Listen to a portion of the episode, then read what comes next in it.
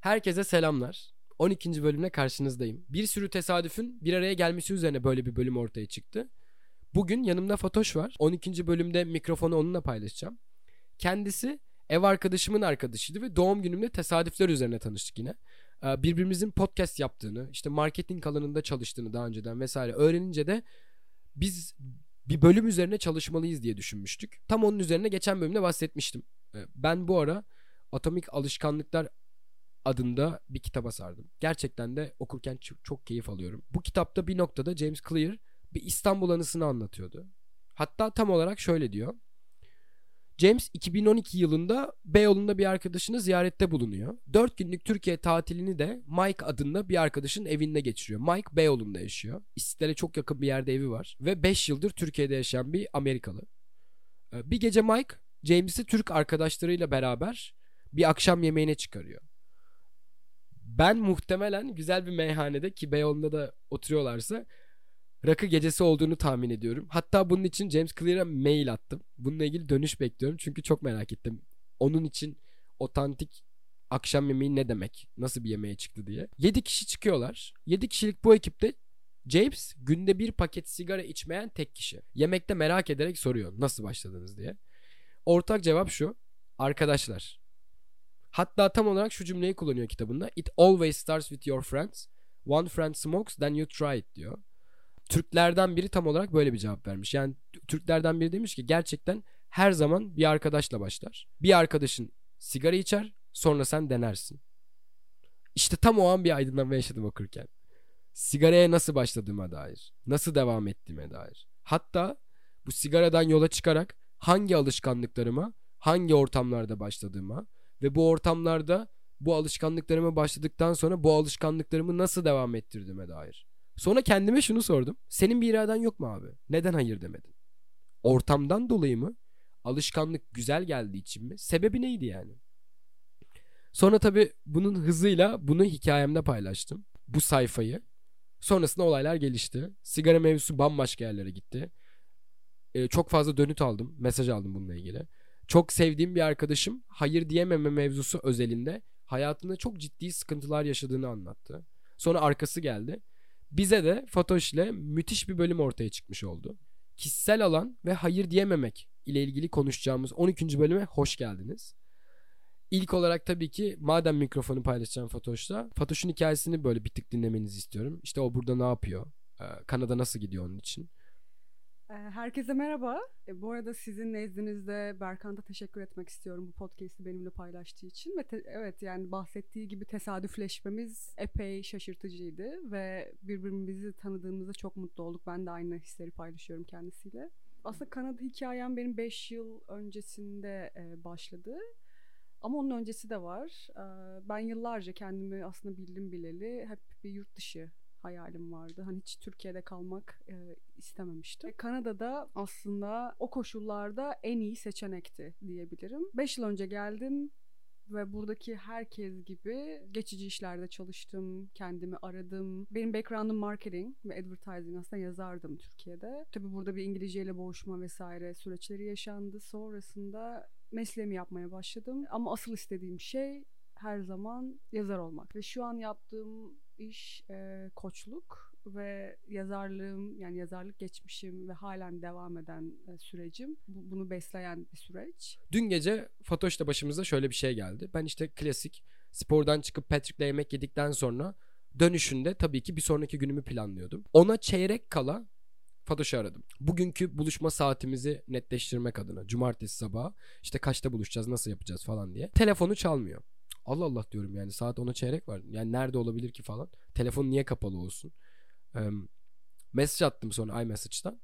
Sonra bana iMessage'dan cevap verdi ama. Ve şunu söyledi. Ya dedi Berkant, akşam dokuz buçuktan sonra ben rahatsız etme moduna alıyorum telefonumu. Çünkü sadece iletişim kurmak istediklerimle iletişim kuruyorum. dokuz buçuktan sonra ben kendime vakit ayırıyorum. Kendime ya da o anda hani o anda kim varsa çevremde. E bu benim için özel olan vakitte de çemberin dışında olan insanların ya da işte o anda benim iletişimde olmadığım insanların beni araması beni rahatsız ediyor. Ve o an şey dedim, wow, yani bana çok ilginç geliyordu. Çünkü ben şöyle bir insandım. Her aradığımda insanlar telefonunu açmalı. Bundan hatta böyle çok sinirlendiğim zamanlar olmuştu. Ama kendimde de şöyleydi. Biri beni ne olursa olsun, ne zaman ararsa ararsın o telefonu açarım. Gece üçte de arasalar umurumda değil yani. Açarım. Bir toplantının ortasında da olsam da o telefonu görürüm. Yani toplantı bittiği anda ararım falan. Çünkü şey diye düşünüyordum bunu. İletişimin en temeli. Ben bu açıdan bakıyordum. Tabii şu an fikirlerim çok değişti. Ben şeyi soracağım. Sen neden böyle bir alışkanlığa gittin? Ya bu hayatına nelere yol açtı? En merak ettiğim insanlar buna nasıl tepki veriyorlar? Bunun aslında benim hayat hikayemde de çok komik bir yani süreci var baktığında. Bu aslında çok çok yıllar yıllar önce başladı. Ben ilk aslında telefon kullanmaya başladığım dönemlerde. Şöyle o dönemlerde tabii ben dokuz yaşımdan beri yazıyorum, okuyorum ve çok yalnızlığı seven, yalnızlığıyla barışık bir insanım. Bu dönem dönem değişti, özellikle Kanada'ya geldiğimde. Hani Kanada'ya tamamen yalnızsın ve bir noktada ilişkiler bunu etkiliyor vesaire, bahsedeceğim. Bir gün bir nerede okuduğumu hatırlamıyorum. Ee, senin Atomic Habit muhabbeti gibi bir yerde bir şey okudum ve karşı taraf seni aradığında veya seninle buluşmak istediğinde her zaman ulaşılabilir olmanın aslında senin tamamen yine seninle alakalı olduğuyla ilgili bir şey okudum. Ve her zaman ulaşılmak zorunda değilsin. Bu şu demek aslında. Ben sana değer veriyorum, o yüzden telefonlarını açıyorum gibi düşünerek yapıyoruz. Ama aslında demek istediğin şey şu. Değer görmek istiyorum, telefonlarını açıyorum. Lütfen sen de benimkini aç. Dolayısıyla o günden itibaren buna karar verdim. Bu benim başıma çok bela oldu tüm ilişkilerimde. Nasıl açmazsın telefonunu? Yani... Belki benim başıma bir şey geldi, belki öldüm, belki kaldım, belki şöyle, belki böyle. Ve benim verdiğim cevap, eğer öyleyse inan beni arayan kişi sen olmazsın. Ve ben bunu zaten duyarım. Şu an çok dijital bir dünyada da yaşıyoruz bu arada. Her yer ekran. Yani dolayısıyla ben mesela bir sesli kitap dinlerken, bir şey okurken, belki dijital anlamda bir şeyler yapıyorum vesaire. Veya kulaklıkla bir şeyler dinliyorum.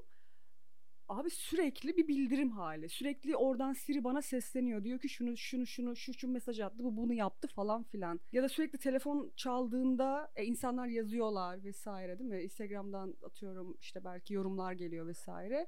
Bunlara odaklanmak istemiyorum. Çünkü ben bir insanım ve dikkatim dağılıyor. Dolayısıyla bunu çözmenin bir yolu olarak da buldum. Ve bu yıllardır benim dediğim gibi bir alışkanlığım. Herkese tavsiye ederim. Bir noktada şunu diyorsun aslında insanlara. Ben... kendi zamanıma saygı duyuyorum. Sen bana değer veriyorsan zaten buna saygı duymak zorundasın. Hiç başına şey geldi mi? Hayır diyemediğin için başına gelen şeyler oldu mu? Bir noktada hayatını kurmuş, belli bir noktaya gelmiş bir insansın. Ama böyle başlamamıştın ki hayata. Yani değil mi? Ben yıllardır aslında şöyle bununla savaşıyorum. Yani şöyle söyleyeyim, benim bugün bir koçluk kariyerim varsa aslında bu söylediğim ve bunun gibi birçok soruya e, verdiğim cevapla ilintili. Bunların çok içinden gelerek, yaşayarak e, ilerlediğim bir süreçti. Hala da yaşıyorum. E, şu an bir tık e, o sınırlarımı daha net farkındayım ve korumaya çalışıyorum ama en büyük sorunum şeydi. Aşıksam hayır diyemiyordum. Ve bu arada hayır diyemediğimi farkında olarak bile isteye hayır demiyordum. Bunun şeyle alakası yok. Şimdi bilinçli olarak hayır diyemiyor olmanın, ki bu diyememek de değildir aslında, demiyorsundur. Bu sigaraya başlamama, arkadaşının uzattığı sigaraya hayır diyememekle aynı şey. Çünkü farkındasın, sigara zararlı ve hayır demiyorsun. Niye abi? Yani bunun sebebi şu, çok geride, çok bu, hani şu an bu konuştuğumuz şey çok yüzeysel bir sebep. Çok yüzeyde gördüğün bir sebep. Ama arkasında yine senin kendinle e, çözemediğin, e, yüzleşemediğin başka şeyler var. Özellikle yalnız kalamama, kalabalıkların içinde olma, kendinle baş başa kalmama ve bu çok gurbet hayatında özellikle çok daha yukarıya çıkan bir durum bu arada ve geçmişini arıyorsun, yani geldiğin yeri arıyorsun ve dolayısıyla her şeyin farkında olsan bile yok diyorsun, bunu kaybetmek istemiyorum, çok tanıdık bir his çünkü sana. Dedin ya, aşık olduğumda hayır demiyordum ve bunu biliyordum yani, çünkü hayır dersem kaybeder miyim acaba? Çünkü insanın kafasında bu canlanıyor. Ya da ortamdasın. Atıyorum altı kişilik bir arkadaş grubundasın. beş kişi sigara içiyor. Ve sen içmiyorsun. Mızıkçı oluyorsun. Kendine dair çok böyle aşırı net çizgilerin yoksa, o çizgilerin çok silikse, öz saygıya dair henüz böyle bir tam oturmamış bir sistem varsa senin beyninde, karşı tarafın böyle olmasını beklemiyorsun zaten. Anladın mı? Çünkü normal bu geliyor. Normal olan şey işte her zaman da hayır denmez zaten. Mızıkçılık yapma diye bir söz de çıkıyor. Senin ağzından da çıkabiliyor. Çünkü sen öyle değilsin. Çünkü sen e, istemesen bile bir şeylere evet diyebiliyorsun. Ya mutsuzsun. Bir pazar gününü sen doğanın içinde geçirmek isterken arkadaşlarının yanına hiçbir şey konuşmadığınız, sadece beş saatini kaybettiğin bira içme ortamına giderek ayırmanın en büyük sebebi şu: zaman çok değerli ve kendi zamanını bu kadar değerli görmüyorsun. Sosyalleşmenin daha değerli olduğunu düşünüyorsun. Çünkü sevilmek istiyorsun. Alma verme dengesi konuşulur ya ilişkilerde, arkadaşlık ilişkileri ya da arkadaşlıklarda. Ben veriyorum abi, ama zamanı geldiğinde o verdiğim şeyi isteyeceğim. Aslında sen bunu yapıyorsun çünkü zamanı geldiğinde aynısını talep ediyorsun. Çünkü sen sevmekten ziyade sevdiğini gösterip sevildiğini de hissetmek istiyorsun. Belki de çoğumuz bundan yaptık. Özellikle romantik ilişkilerimizde. Aslında çoğu insan, bugün bana biz kahvaltı ederken Fatoş şey söyledi. Bazen aşık olduğumuzda kendi çemberimizi tamamıyla terk edip başkasının çemberinde bir hayat kurmaya çalışırız. Başkasının söylediği şeyleri kabullenip, başkasının arkadaş grubunu, başkasının sevdiği şeyleri. Çünkü aşığız ya. Çünkü onun sevgisini talep ediyoruz. Sevgisini talep etmek için bir şey arz etmemiz gerekiyor. Arz ettiğimiz şey zaman zaman hayallerimiz, sorumluluklarımız, her şey oluyor. Sonra kendi çemberinden çıktığın için bir bakıyorsun, abi ben başkasının çemberine bir hayat kurmaya çalışırken kendimden vazgeçmişim. Öz saygısı ve çizgisi olan insanlar bunun dengesini iyi kurabiliyor diye düşünüyorum. Bunun dengesini kurmak mesele. Sence bir insan öz saygısını kazanmak için ne yapmalı? Ya da zamanın değerli olduğunu fark etmesi için illa başına bir şey gelmesi mi gerekiyor? Bunun farkındalığına sen nasıl vardın? İnsanlar nasıl varabilir? Biraz konuşacağım bu konuda. Ben seanslarımda üç temel soru soruyorum seansın sonunda. Yani onlar kendi hikayelerini anlattıktan sonra sorduğum üç temel soru var. Ve bu te- üç temel soruyu arkadaşlar, eğer din- yani dinleyen arkadaşlar için söylüyorum, kendinize sorun. Çünkü buna verdiğiniz cevaplar genelde İlk verdiğiniz cevap değil, iki, ikinci kez sorup kendinize verdiğiniz cevaplar ve üçüncü, dördüncü, beşinci kez o, sorduğunuzda çok farklı olacaktır. Emin olun. Çünkü öncesinde yüzleşmek istemiyorsunuz. Sonra asıl olan cevaplar çıkıyor ortaya. Birinci soru şu: kendini seviyor musun diye soruyorum insanlara ve insanlar bunu duyduğunda böyle bir duruyorlar. Ya falan oluyorlar. Sonra diyorum ki, bazısı evet diyor. Evet, kesinlikle seviyorum. Sonra diyorum ki neden? Kendini sevmek için ne yapıyorsun? Bazıları diyor ki bilmiyorum. Sonra ben de diyorum ki başkasını sevdiğinde, başkasını başkasını onu sevdiğini göstermek için ne yapıyorsun? Bir buradan gelelim diyorum. Sonra oradan çözülüyorlar. Dolayısıyla bu mevzuyu bu, buradan ilerletebilirsiniz. Bazen onlar böyle ya falan deyip sonra mesela sonra ikinci sorum şu, diyorum ki kendine saygı duyuyor musun? Cevabın ne olduğu önemli değil. Doğru ve yanlış cevap yok zaten. Olanı arıyoruz. Diyor ki evet, hayır. Yine soruyorum. Kendine saygı nasıl gösteriyorsun? Yani bu saygılarda hani marketingde vardır ya K P I dediğimiz o metrikleri aslında kendine de göstermen lazım. Demen lazım ki ben kendime saygı, bunu bunu yaparsam göstermiş olurum. Ve üçüncü soru: kendini yeterli hissediyor musun? Bu soruya genelde verilen cevaplar başkalarına yaptıkları konusunda kendilerini yeterli hissedip hissetmedikleri durumunda oluyor. Yani düzeyinde oluyor. Diyor ki evet diyor, ben iyi bir anneyim, iyi bir babayım. Ben diyor evet diyor, yani sorumluluklarımı yerine getiriyorum. Bence iyiyim, ben yeterliyim diyor. Hayır diyorum. Sen kendini kendin için yeterli hissediyor musun? Çünkü başkalarını referans aldığınız noktada onlar ancak size kendinizi yeterli hissettirebilir. Ve onlar size kendini, kendinizi yeterli hissettirmediği noktada sizin kendi içinizde bir referans noktanız yoksa kendinizi yetersiz hissedersiniz. Şimdi sana iki insan tipinden bahsedeceğim. Şimdi bir tür insan var ki diyor ki bağımlı olan, kendine acıyan ve şikayet eden, dış koşulları suçlayan insan tipi. Yani sürekli tepki göstermekten yana olanlar diye. Ve bunlar hayata, hayata aksiliklerin ve tersliklerin penceresinden bakan insanlar. Ve bu insanlar genellikle başarısız olduklarından şikayet edip e, bunu denedim olmadı, ben zaten şanssızım, o bunu yapsaydı, bu bunu ya etseydi bu böyle olmayacaktı deyip sürekli hayatında bir şeyleri deneyen ve başarısız olan ve bunu da öfkeyle dile getiren ve sürekli onların şikayetlerini dinlediğiniz ve asla sizin çözümlerinizde uygulamayan insan tiplerinden biri. Şimdi bu insan tipinin içine şu an konuştuğumuz özsaygı, kendini sevme ve yeterli hissetme durumu da giriyor. Çünkü bu üçünün hiçbir şekilde var olmadığı bir insan tipinden bahsediyoruz. Ve bunu aşmak irade ve farkındalıkla beraber mümkün olabilir. Ve farkındalık gelmediği sürece yapacak hiçbir şey yok. Yani ve o gelecek bu arada. Şunu söylemek istiyorum size arkadaşlar. Hayatınızda kaç yaşında olursanız olun. Ya dünyanın en şanslı insanı, dünyanın en böyle mutlu, huzurlu, her şey yolunda görece insanı olabilirsiniz. Ama eğer kendinizi kaybettiyseniz hayat size kendinizi bulduracak. Tokat gibi. Öyle bir anda öyle şeyler olacak ki siz böyle her şeyinizi sorgulayan, o farkındalık düzeyiniz öyle bir gelecek ki size. Hani ben bugüne kadar ne yapmışım? Şöyle bir örnek vermek istiyorum. Mesela hayatınızda eminim böyle dışarıda özendiğiniz, imrendiğiniz, keşke böyle hayatım olsun istediğiniz insanlar vardır. Belki televizyonda gördünüz, belki sosyal medyada gördünüz. Ya da sizsiniz belki o kişi. Of dersin ya, maaşım var, param var, işim var, kariyerim var, iyi bir ilişkim var, çocuğum var. Hem de bir kız bir erkek, çok süper falansın böyle, tamam mı? Ondan sonra ailem işte sağlıkları yerinde, arkadaşlarım çok iyi, onlarda da çok sorun yok, olana da zaten yardım edebiliyorum, ne güzel falan. Sonra bir gün gelir bu insanlar da şey olurlar, oha bunların hiçbiri değilmiş, ben bunları istemiyorum. Farkındalık kazandığım dönemler vardı kendimle ilgili ama o farkındalık düzeylerim bile farklıydı. Mesela yirmi yaşındaki Berkant da farkındalıkla ilgili konuşuyordu ama o zaman kazandığım farkındalık La, Kanada'ya geldikten sonra bana tokat gibi çarpan işte ilişkilerimle ilgili, ailemle ilişkilerim, arkadaşlık ilişkilerim, kendi alanım, kişisel alanım. Benim için mesela en büyük farkındalık kazandığım konu kişisel alanımmış. Yani o personal space dediğimiz hikaye benim için bambaşka bir noktadaymış. O çemberi oluşturmak ve o çemberden dünyaya bakabilmek adına ben bir sürü mücadele verdim açıkçası. O diğer konularda hani tik attığım şeyler vardı, atamadıklarım vardı falan ama bu mevzuya çok takıntılıydım.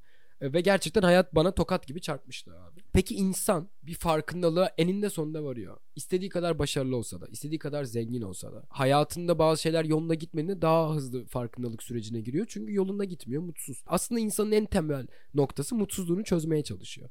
Nihai mutluluğa ulaşmak istiyor. İşte kimi bunu uyuşturucuyla yapıyor, kimi bunu seksle, ilişkilerinde yapıyor, kimi bunu toplumun ondan beklenilen davranışları gerçekleştirip sadece onaylanarak yapıyor. İşte aile kurmak, işte çocuk vermek dünyaya gibi şeyler. Kimi de işe odaklanıyor, işkolik oluyor, çok iyi noktaya geliyor, işte bir şey kazanıyor. Ama herkesin en temelinde hikayesi şu: nihai mutluluğu arıyoruz.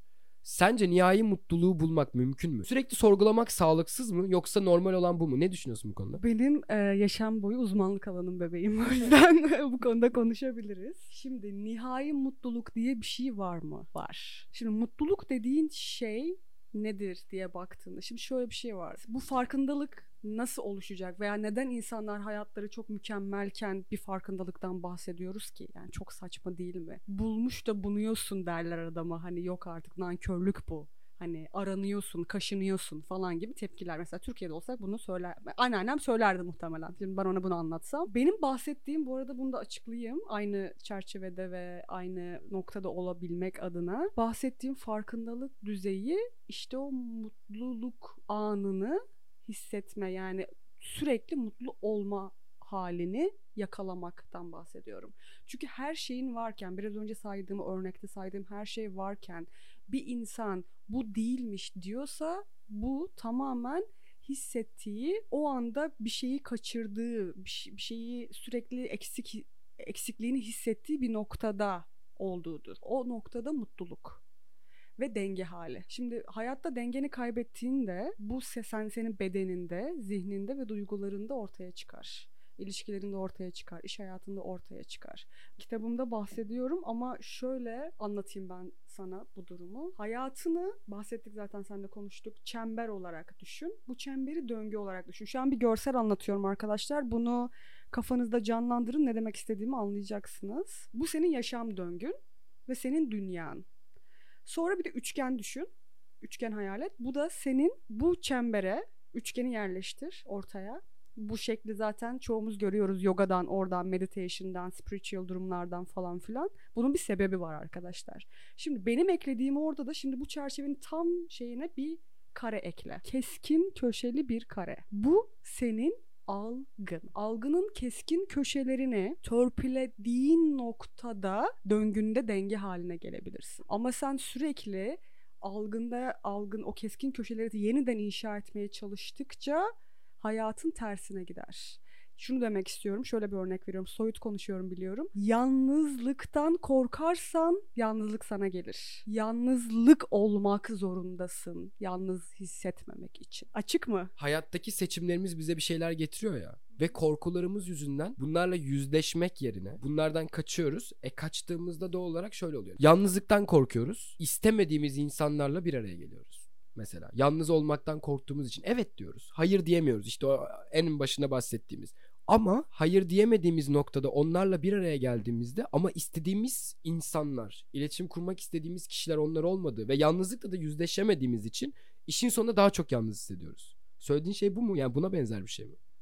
Aynen bundan bahsediyorum. E şöyle şeye geleceğim, mutlu olma durumuna geleceğim. Oraya da şuradan bağlayalım. İkinci tür insandan bahsetmedik. Bu insan etkindir, yaratıcıdır. Atacağı her adımda kendi psikolojisinden kaynaklanan zıt kuvvetleri yenerek zafer kazanması gerektiğini bilir. Bütündür. Kendiyle bütündür. Yani kendi çemberinin içindedir. Kendi döngüsünün içindedir. Sabah erken kalkıp spor yapmak istiyorsun ve içindeki ses şunu söylüyor. Hava çok soğuk. Bence senin şu an yatakta yatıp bir saat sonra e, kalkmanda hiçbir sakınca yok. Bu senin zıt kuvvetin. Ve bunun varlığını kendine arkadaş edinirsen kendi öz saygını bulursun. İradeni keskinleştirirsin. Var olduğun olma halini yakaladığında ve her anını kendini bularak farkındalıklı bir şekilde yaşadığında mutluluğu bulman kaçınılmaz. Çünkü mutluluk dediğin şey içten gelen heyecandan, memnuniyetten. Ne yaparsan yap. Tanrılar Okulu'nda bir cümle geçiyor. Eğer amacına hizmet etmiyorsa gözünü bile kırpma der. Bunun sebebi şu işte. Her anını farkındalık düzeyiyle yaşamak. Yani şu an ben bunu konuşurken sana herhangi bir kafam başka bir yerdeyse ve şu an hiçbir şekilde buna odaklanamıyorsam ben burada değilim demektir zaten. Farkında olduğunda hissedersin ve mutluluk olmak halidir ve genelde de hisle karıştırılır. Farkındalık kazanmak ve sorgulama süreciyle insanlar, bu ara ben de bunu ım, sorgulama sürecimi de sorguladım ee, çok uzun bir süre. Sürekli sorgulayan insanlar mutlu olmaz gibi bir şey var aslında. Bir kanı var. Common sense yani. Gerçekten e, diyorlar ki çok farkında olan, sorgulayan, kendini, hayatı, çevresini sorgulayan insanlar mutlu olamaz. Ben şöyle buna karşı çıkıyorum. Ben mutluluğumu da sorgularım gerekirse. Gerçekten mutlu muyum diye. Çünkü benim için sorgulamak bir mutluluk. Belki de beni mutlu eden, beni dolduran şey zaten sorgulamak. Bu podcastleri yapmam. Yani kendime yapıyorum abi aslında. Hani anladın mı? Kendim, ben dinlediğimde editini yaparken defalarca kendi söylediklerimi dinlemiş oluyorum. Ya ben ne dedim? Aa niye böyle hissediyormuşum gibi. Ee, Gabriel Macht diye bir adam var. Ya bu arada şey oyuncu kendisi. Bilen Suits'ten bilir. Harvey Specter o main karakterlerden bir tanesi. Ona bir röportajında şey soruyorlar. Bu az önce dedin ya sen. Çok güçlü hissettiğinizde ya da bir şey yapmak, bir alışkanlıkla ilgili bir şey yapmak istediğinizde o içinizdeki şeyin zıt kuvveti karşınıza çıkar. Sabah spor yapmak istiyorsunuzdur. İçindeki ses sana der ki hava soğuk. İşte çıkma. Çok buna benzer bir konuşma geçiyor interview'unda adamın. Ve adam diyor ki that's okay, make it easy. İçindeki şey gerçekten dışarı çıkmanı istemiyor. Okey, yatağının yanında şınav yapacak. Bu kadar. Kolaylaştır.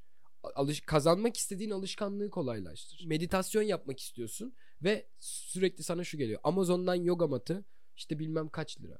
Okey, halının üstünde yap. Alışkanlık kazanmaktan, işte mutlu olmayı aramaktan ziyade şu anki bakış açımla beni işte X mutlu eder. X şeyi elde etmek. Hayat değişiyor ve biz böyle bir noktaya eriyoruz ve nihai olarak da bir adama, bir kadına evrileceğiz.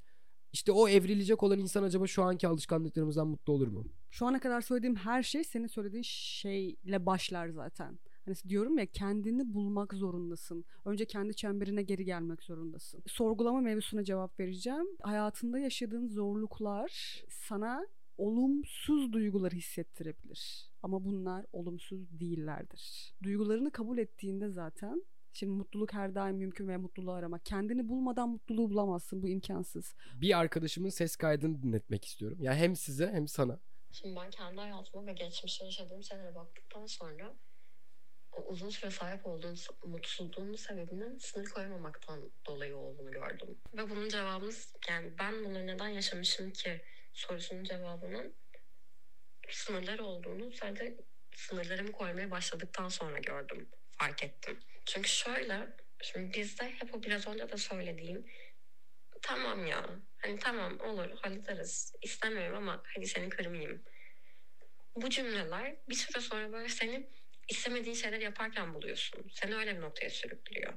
Ve bunlar o kadar uzun süre devam ediyor ki. Hani insanlar kırmayayım diye bir bakıyorsun. Gün sonunda kendini kırmaya başlamışsın. Çünkü o hayır diyememekten dolayı böyle içinde bir şey oluşuyor. Yavaş yavaş bir böyle için doluyor. Böyle boğazın düğümleniyor çoğu zaman. Çünkü neden? Orada seni yani karşındakini mutlu edecek cevap vermeye çalışıyorsun. O cevapları veriyorsun ama beni ne mutlu eder demiyorsun. Ama şimdi onu söylemeyeyim kırılmasın. Ama sen orada kırılmışsın zaten. Aslında bugüne kadar konuştuğumuz şeye yine başka bir örnek. Şöyle, kendinden önce başkalarını koymak gibi bir kronik bir hastalığımız var maalesef. Yani bu sadece Türk toplumlarında değil, bireyi öne çıkaran toplumlarda da var. Ama daha çok aile bağları kuvvetli ve aile içinde biri biri için olan, olma eğilimi olan kültürden geldiğimizde e, bunun hani köklerimizden de gelmesi durumu söz konusu. Dolayısıyla hani bundan kopmak biraz şey oluyor. Hani çünkü olduğun şeyin çok zıttında bir hareket halinde oluyorsun kendini seçtiğinde. Ancak yapacağımız tek şey, şimdi biz buna yine söyleyeceğim, gölge çalışması dediğimiz şey, gölge senin karanlık yanındır. Ve herkesin karanlık yanı vardır.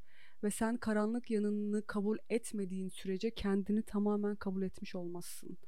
Ve yaşadığın her şey, insanlara hayır diyememen, sınırlarını çizememen, o anda yaşadığın karanlık tarafından gelen bir tetiklemedir. Ve bazen bunun farkına varırsın. Bazen varmazsın. Mesela bunun farkında değil mi? Şimdi şu an olay bitmiş, bunu çözümlemiş, farkına varmış. Demiş ki evet demiş, ben artık sınırlarımı koyacağım. Birçok şeyde sınırlarını belirle- belirleyebilmiş olabilir. Ama bir gün aşk gibi, ölüm gibi, e, haksızlığa uğramak gibi çok ciddi anlamda senin karanlık tarafını tetikleyen bir olay yaşadığında, bu şey gibi mesela, sen bir yıl boyunca sigara içmiyorsun, birini kaybediyorsun, çat bir sigara yakıyorsun. O an asla, yani bir sene boyunca yaptığın o irade yok olup gidiyor. Bu da öyle bir şey. Yani sen bugün bir olaydan dolayı kendinin farkındasın. Bir şeyleri değiştirdiğini düşünüyorsun, değiştiriyorsun da ve bunlar küçük küçük adımlar. Ama mevzu şeyi fark etmek lazım. O ciddi anlamda seni tetikleyecek, işte bu hayatın tokatı dediğim alan, o kısım işte.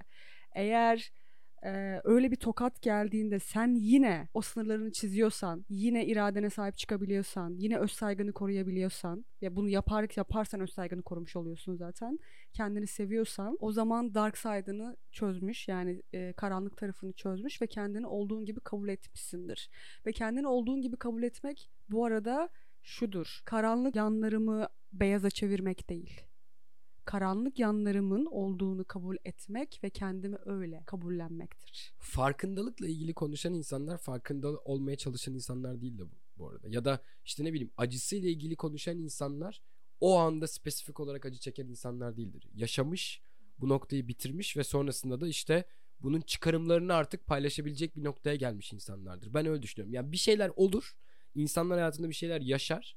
Bunlar noktalanır. İşte bu parasal sıkıntılar olabilir. Herhangi bir noktaya geçiş sürecin olabilir. Herhangi bir şey yani. Hayatında sana farkındalık kazandıracak ne olursa olsun. Bunları tamamladıktan sonra sen aslında bunları konuşabilecek bir niteliğe sahip oluyorsun ya. Arkadaşım için de bu geçerli. Hani hepimiz için, benim için, senin için de vesaire. Birine bir şey anlatmak ya da partnerlik ilişkilerinde ya da partnerlik ilişkileri sadece aşk olarak düşünmeyen, hani business partnerliği olabilir. İşte ailesel, hani içindeki akrabalıkların, arkadaşlıkların vesaire falan. Tüm bu ikili iletişimlerinde kendi tarafını biliyorsan, o dark side dediğimiz o karanlık tarafını biliyorsan, senin o tarafını neyin tetikleyeceğini de bilirsin. Ya bildiğin için de tetiklenebileceğin durumlara daha hazırlıklı oluyorsun. Şöyle, her zaman bilemiyorsun ve her zaman kontrol edemiyorsun. Şöyle söyleyeyim. Bu arada bu durum senin hayat boyunca, dediğim gibi o farkındalık düzeyinin yüksek olduğu durumda, yani hayat boyunca insanların çalışması gereken bir durum. Yani farkındalık düzeyi ol düzeyinde farkında olduğun sürece zaten bunlar sana gelir. Gündelik yaşamın meşguliyetinde kendini kaybeden insan bir gün kendini unutur. Kendini unutursun. Biz unutmaya çok meyilliyiz. Ben gerçekten bugün eğer kendimi, gerçi ciddi anlamda kendime farkında olmasam, Fatoş'un kim olduğunu unuttuğum gün ben yine alkolik olurum. Ben yine günde iki paket sigara içen insan olurum. Ben yine seks bağımlısı olabilirim. Ben yine katil olabilirim. Anlatabiliyor muyum? Onaylamayacağın her şey olabilirim. Kendimi farkında değilsem. Bunun bunun sonu olmadığı gibi farkındalığın da sonu yok. Yani her iki tarafı söylüyorum. Sonsuzluktan bahsediyoruz. Kendini unuttuğun anda ve farkındalık düzeyin çok düşer. Düştüğü anda unutursun. Şöyle söyleyeyim sana. Aşkın perdesi deriz ya. O perde var. O perde gerçek. Ve sen o farkındalığı, yani o ışığı kapattığında o seni tetikleyen şeyin dışarıdan geldiğini düşünüyorsun. Aslında içeriden. Ben diyorum ki sana, Berkan ne kadar aptal bir insansın dedim sana. Öz, çok özür diliyorum. Çok spesifik bir örnek vermek istedim çünkü. Tamam, sonra sen bunu duydun. Vereceğin iki tepki var. Bir, sen ne diyorsun deyip bana bir çıkışırsın. Ve bunun dereceleri var. Önce bağırırsın, belki itersin, belki vurursun, belki evden kovarsın, anladın mı? Bir sürü şey yapabilirsin, olumsuz anlamda söylüyorum. Ya da, şimdi bana bir tepki verdin değil mi? Sonra da dedin ki bunu niye yaptın diye sordular. Sonra sen dedin ki çünkü Fatoş bana aptal olduğumu söyledi ve öfkelendim. Aslında bunun sebebi ben değilim. Bunun sebebi sana belki zamanında aptal olduğunu hissettiren ve kendini ifade edemediğin o sen. Ve bugün o tetikleniyor. Seni tetikleyen ben değilim. Senin onun farkında olman lazım. Benim değil. Dışarıdan gelmedi bir şey. Ve sen onun farkındaysan, benim de kendimi aptal dediğimin farkındasındır. Çünkü ben kendimi sana yansıtıyorum. Bunu kendime itiraf edemediğim için diyorum ki Berkan ne kadar aptalsın. Benim burada kendimi fark etmem, orada da senin neden öfkelendiğini kendinde fark etmen gerekir.